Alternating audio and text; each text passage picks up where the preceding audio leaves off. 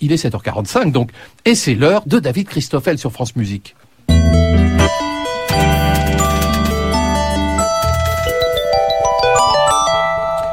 Bonjour David. Bonjour Christophe. David, c'est philosophique aujourd'hui. Absolument. Votre, communication, si je puis dire. Avec euh, une question, Salieri était-il un sale type? C'est fondamental. C'est aussi ça la force du cinéma, de, de remettre les choses à des places dramatiquement et donc moralement saisissantes.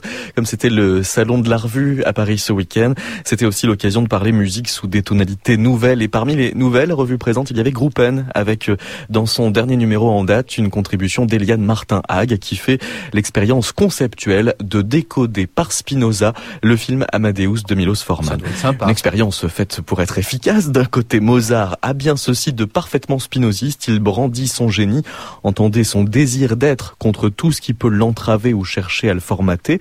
Et alors qu'il cède un moment à une vie de petit bourgeois, quand même il compose Don Giovanni qu'Eliane Martin-Hague présente dans Groupen comme un personnage de la négation qui détruit toutes les alliances sociales, tous les contrats, qu'il s'agisse du rapport au père, du mariage ou du souci de son enfant.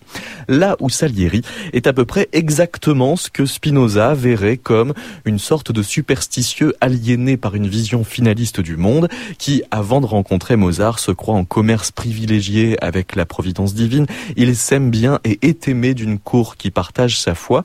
Et pour euh, continuer de citer l'étude d'Eliane Martin Hague, aussitôt euh, se présente-t-il comme un élu de Dieu qui veut bien obéir à l'empereur, qu'il imagine la société monarchique comme une hiérarchie des mérites moraux récompensés par la providence, effectivement tel qu'il apparaît dans le film de Milos Forman, en tout cas en tant que personnage d'Amadeus. La mise en scène veut que Salieri n'en avait pas tant contre Mozart que contre Dieu. Il le dit d'ailleurs, c'est Dieu qui rit de lui à travers Mozart. C'est dire si la guerre des requiem était promise à être très lourde de sens et si c'est maintenant une expérience, on devrait presque dire ethno-philosophique, que d'écouter le requiem de Salieri.